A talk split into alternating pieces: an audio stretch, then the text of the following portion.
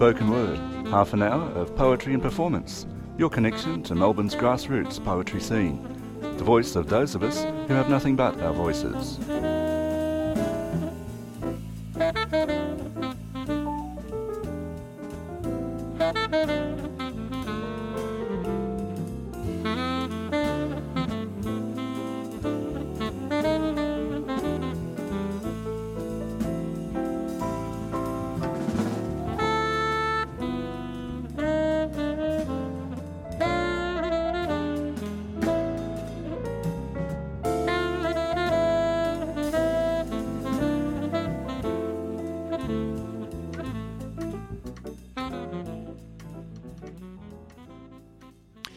Welcome to the Spoken Word Show on 3CR Community Radio.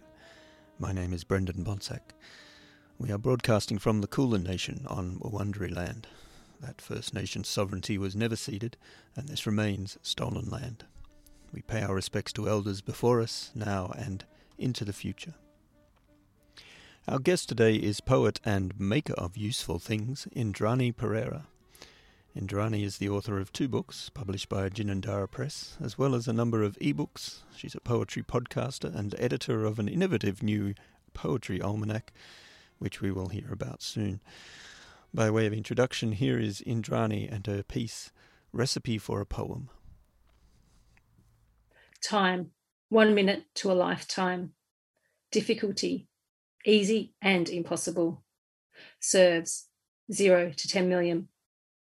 Ingredients desire, rage, hope, lust, fear. Method take a ripe idea, well crafted ones are best. Trite cliches may be used in a pinch, although they will leave a somewhat bitter aftertaste. Blemishes, bruises, and scars are to be prized for the extra flavour and depth that they add to the dish. Interrogate your idea with a laser sharp wit. Dull minds may also be used, but the results cannot be guaranteed. Sprinkle the idea liberally with verdant oceans and stalled car engines, being sure to coat evenly on both sides. Once your idea has macerated, drain lightly between metaphors and set aside. While your idea is maturing, hit a skillet over medium high literary criticism. Hold your idea over the negativity and self doubt, being careful not to burn your fingers. When fully grilled, slide the idea onto a warm plate and serve with a side of fresh dreams from the Garden of Hope. Thank you, Indrani, and welcome to the show. It's a pleasure to be here. Thanks for having me, Brendan. When was that poem written? At least two, maybe three years ago. I did a poetry workshop with the amazing Australian poet Judith Rodriguez, and one of the prompts was to do an instruction. And at the time, I was doing a lot of experimental baking. So for me, a recipe felt like the natural thing to write. And I'm quite interested in the creative process and how we make things, not just writing for me, I do a lot of handmade craft as well. And the sorts of things we think as we're writing or creating something. And so it felt natural to write a recipe for writing a poem. And how long have you been writing poetry for? That's a hard question to answer because I started writing poetry as a teenager, filled with angst and heartbreak, as you do. And um, I was lucky enough in 1997 to have a book of poetry published by Ginninderra Press. And once that book came out, I sort of stopped writing for about 20 years. It was partly um, that second book syndrome of not knowing what to say next. And also, when I wrote the first book, no one knew I was writing poetry no one knew there was a book coming out. So it was in anonymity and I could just do what I wanted to. But in writing after the book came out, I'd write something and think, oh, what are people going to think? Oh, will they like this? You know, will anyone get offended? And so that sort of put me off writing for quite a long time. So the poetry you write now, is that a different recipe from what you were writing in the 90s? Definitely, yes. It's very different. That was a lot around relationships and people and how I saw them and interacted with them. I feel there were other poems too, sort of social commentaries as well. Um, more recently, um, I was writing about the creative process, but also about my experiences of being a mother and having children. So that was a big change in my life. And writing about that I couldn't do 20 years ago because I didn't have kids. So they've made their way into my poetry. And I also started in the last few months, or maybe since the start of the year, writing about identity. Um, I, I've got a mixed race background. And at the start, I was just writing about things that I guess everyone writes about. And then there came a point when I was introduced to poetry and people writing about identity. But I was strongly felt I didn't want to have to write about identity and have that define me as a poet. And so I resisted it for a long time, writing about identity and my my mixed race legacy. And so that's something I've been exploring in my poetry recently is well, if I write about that, what does it look like? And how do I feel about writing like that? And in some ways it seems like it's expected and they're the poems that you're meant to be writing you know there's a lot of poetry by i guess a dominant settler culture here in australia and a lot of male poets as well. And so as a female poet of color it's a different sort of space. And i wonder to you know when i'm writing about things about being a mother i, I feel that i don't read that in those kinds of spaces. Um, and it, this is what i'm trying to get at in my poetry there's this tension between wanting to be like everybody else but also you know that i am also have a unique background that is different.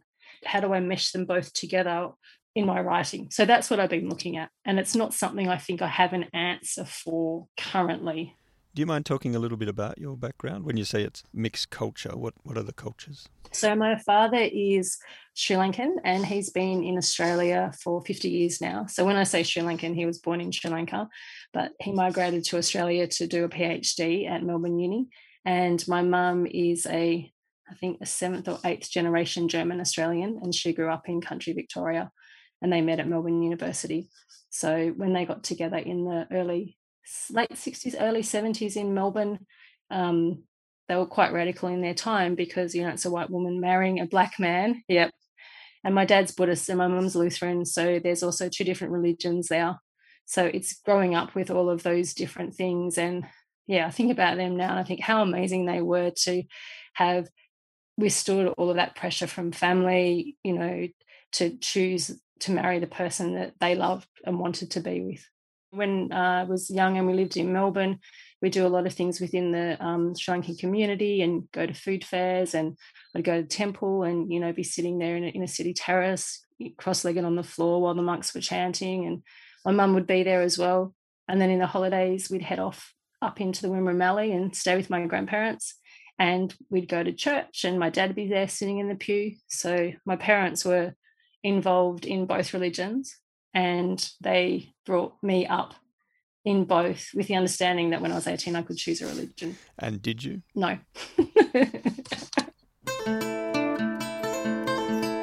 if you're a renter experiencing hardship due to the pandemic, you can check now to see if you're eligible to apply for the Victorian Government's new one off rental relief grant worth up to $1,500. To help you, Tenants Victoria have put together an eligibility checklist this will make it easier for you to assess whether you're eligible to apply for the grant, which is paid as a contribution towards rent. There are some steps involved to qualify for the grant. See the checklist for more information and visit the Tenants Victoria website for further details on how to apply. Go to tenantsvic.org.au and search for rent relief grants. Tenants Victoria is a 3CR supporter. A message from Victoria's community sector. I'm looking forward to not worrying that my patients are going to die of COVID. To no one else being separated from their mum in aged care. I'm looking forward to our wedding and having our family and friends from overseas here with us. I really want to see my mum.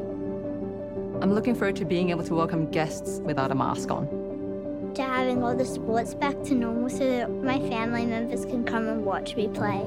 I look forward to performing in front of a big crowd again. So please, get vaccinated. Please get vaccinated. Please get vaccinated. Let's get back to the good things. I ask you to get vaccinated. For all of us. Please get vaccinated.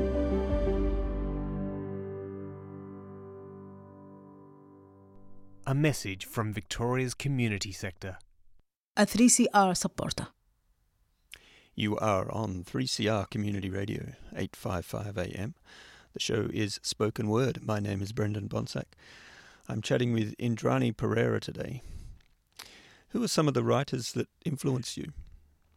Um, so, not in terms of poetry. When I was young, I think the book that probably inspired me the most was the Little House on the Prairie series by Laura Ingalls Wilder. And that was a lot about making I like to make things. So that really inspired me when I was young. I've always been a huge reader, and fiction was always my go to. And I think I always thought I was going to be a novelist, but somehow I ended up as a poet instead. In terms of who I'm reading now with poetry, Tony Birch's Whisper Songs is the one I've most recently been reading, which is phenomenal. And it just has an incredible design, and the poetry is amazing. So I've been working my way through his collection. And who else comes to mind? Angela Costi's latest book is Coburg. So I've been reading that as well. I tend to go to lots of open mic events around Melbourne, and whoever the poet is, if they've got a book, I'll buy their book and then read their work. And that's sort of how I get into poetry. Do you miss the open mics? Yes, I really, really do the community in Melbourne is fantastic. They're just so welcoming and supportive, and it's such a great place to go and perform your poetry. I remember seeing you at a live gig. You were spruiking a tiny little book called The Pocketry Almanac, which was full of poetry, and it folded out, so it was a piece of artwork as well. Can you tell us a little bit more about the idea behind the almanac? I love books. I love everything about books. I love reading them and writing them and making them and designing them and everything there is to do with books. And so I thought, well, I'm just going to start my own journal. And that's how the Pocketry Almanac was born. And it publishes emerging and aspiring poets who haven't been published in journals, with preference given to poets who have been rejected multiple times by literary journals. Because I'm interested in finding those voices, those people who want to be part of the conversation and they want to be heard, but there isn't that platform or that avenue there for them. And that's how I started the Almanac. And the Almanac itself, it's made from a single sheet of A4 paper, and you fold it and then you cut it, and it goes into this tiny little book. And it has in it up to eight poems, and I like to feature artwork as well if I can. And then when you, on one side, it will have all of the poems and the artwork sent in by con- contributors. And then on re- the reverse is usually a vintage illustration from the end papers of a book. And then it all folds up, and that, that vintage illustration gets hidden on the inside. You don't actually see that unless you kind of peek behind the scenes. For me, accessibility is something that's really important making it so that things don't cost money so anyone can afford them is really important uh, especially if you're starting out you often don't have heaps of cash and can't buy lots of poetry books and what have you.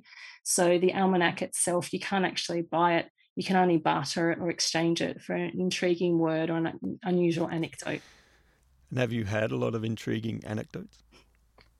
Yeah, there's been a few interesting stories I've had from people, and in the podcast that I've uh, just started doing, there's an episode on the Almanac on issue three, and I put in a story there that Josh Cake, who's a Melbourne spoken word artist, that he exchanged for a copy of the Almanac. It's all about a tattooed lady. So if you want to hear that story, you can check out the Almanac episode of the season one for the Pocketry podcast. If you go to the Pocketry website, which is pocketry.com.au, and just go to the Pocketry podcast page, you'll find it there. It's also on all the usual places that you find, you know, Apple and Google and all those kinds of places will have it as well. I've already had on the podcast Emilie Collyer, Mark Tredinnick, Dave Munro, Angela Costi, and coming up, we've got Scott Patrick Mitchell. They're a poet from WA, and also Thabani Tshuma, a spoken word artist from Melbourne. What's it like interviewing poets? That's a funny question to be asked as you're being interviewed by a poet. I actually really like it. I was telling my kids the other night that it's great because I'm naturally a very curious person and a little bit nosy, and I love ideas. And it's great because everyone's got so many ideas and you get to hear someone's ideas And I get so inspired by speaking to poets and asking them about their process and about how they won awards or entered competitions, you know, how they go about performing their work. It's just fantastic. And it's so interesting to see where a conversation goes because I have the same sort of questions that I ask everybody. And yet each interview has gone in a completely different direction.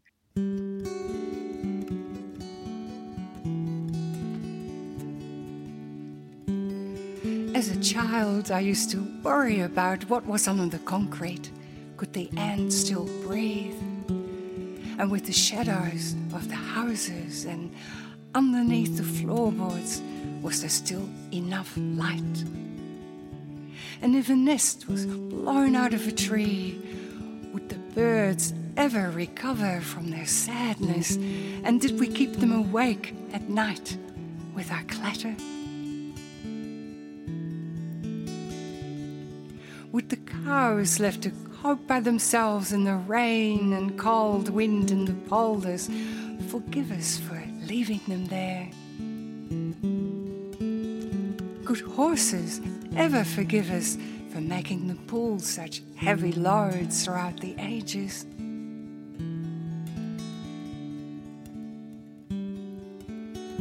Could the seals in the English Channel forever dodge the huge tankers and passenger ships?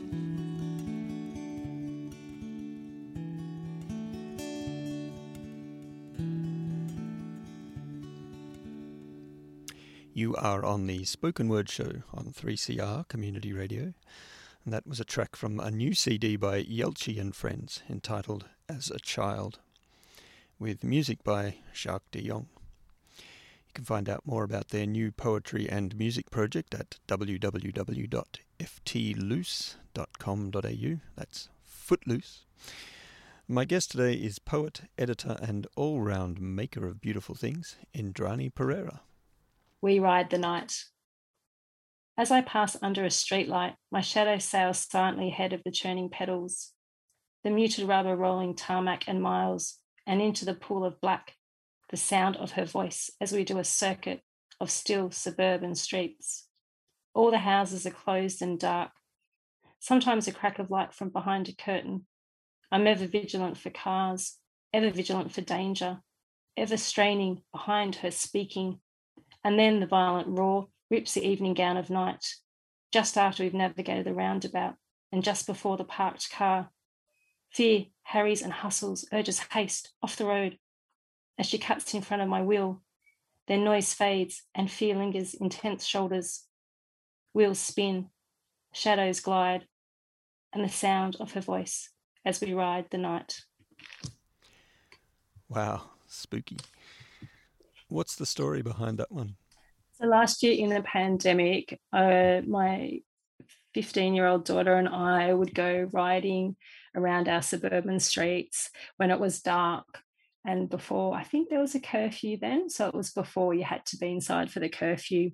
And it was eerily quiet on the streets. You would just not hear anything. And most of the houses would look like there was no one in them because they're all inside behind their curtains. So all the houses were closed and dark and the streets were empty. And we would just ride and she would talk and I would listen as she was talking. But I was always, you know, aware that there'd occasionally be a car coming, you know, so that I guess feeling of being a mother and always aware and wary. Was it a big change for you becoming a mother? Yeah, it was huge. Definitely. Yes. Yes. Going from being independent and doing whatever I wanted to do to having a small package telling me when I could eat and go to the bathroom and all of that. Yeah, it was massive. I noticed on your website that during the pandemic last year, you hosted song circles on Zoom. What was that all about? So, in my spare time, I am part of an organization called Firekeepers, and they do nature connection camps and activities for families and young people and people of all ages. And during the pandemic, they were having song circles on Zoom. So usually we'd go camping out in the bush, say for five days at a time, and you go out adventuring, and then you eat in the mornings and in the evenings get together for a shared meal, and then there's stories and songs around the campfire. And so during the pandemic, we were doing those song circles online, and I was hosting those with my young daughter. The strange thing about Zoom is you can't all sing at once. So you have one person who will sing and everyone has their microphones on mute. So it was that that lovely thing of being able to see people's faces, but also that sadness of you can't hear all your voices singing in unison anymore. And can anyone join Firekeepers? Absolutely, they're they're they're fantastic. You can look them up online. I think they're firekeepers.com.au. I can remember as a kid reading in a book, I would have had to have been a book because that's what I did as I read books, but about how you could rub two sticks together to make fire. So I tried that myself. So I went out and I grabbed two sticks and then I laid them one on top of each other and rubbed them back and forwards. And of course, fire didn't happen because that's not how you do friction fire making. You actually, to do it, you need to have um, a baseboard, which is a piece of wood that you lay flat on the ground that has a hole in it.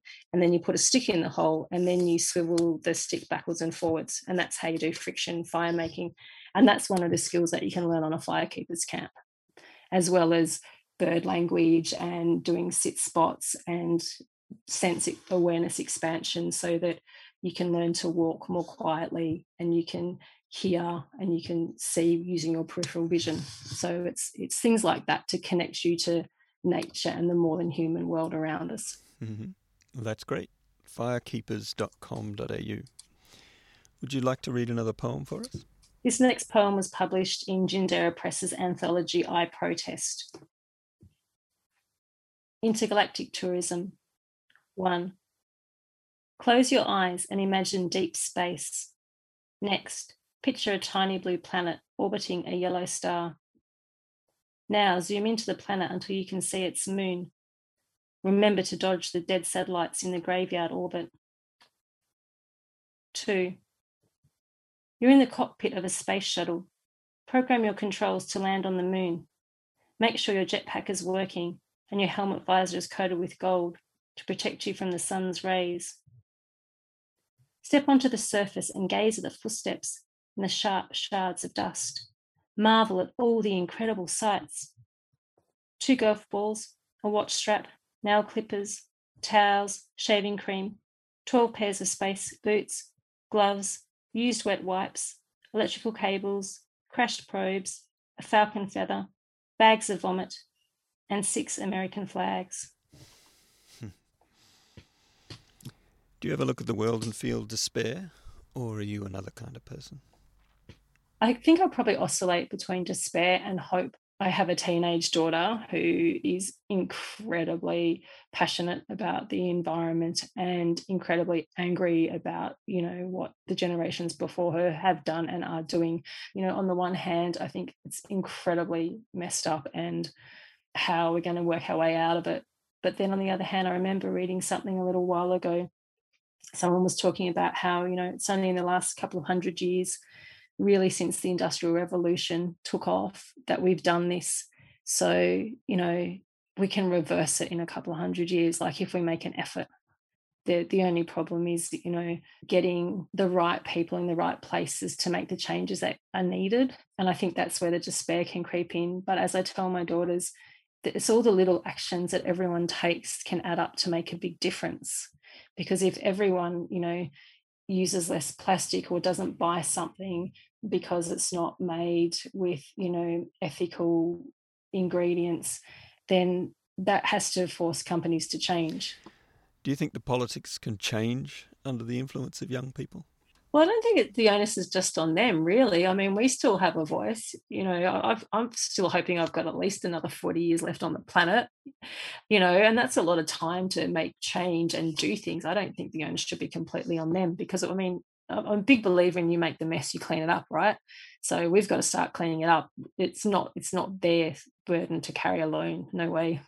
I, I think that the systems that we have, they're not perfect, and I don't think that they work terribly well I don't know what the solution is, but my my almanac is one tiny little thing that's trying to change the world in its own way by making publishing more transparent and accessible and making it not about money because I think making things about money is a big mistake.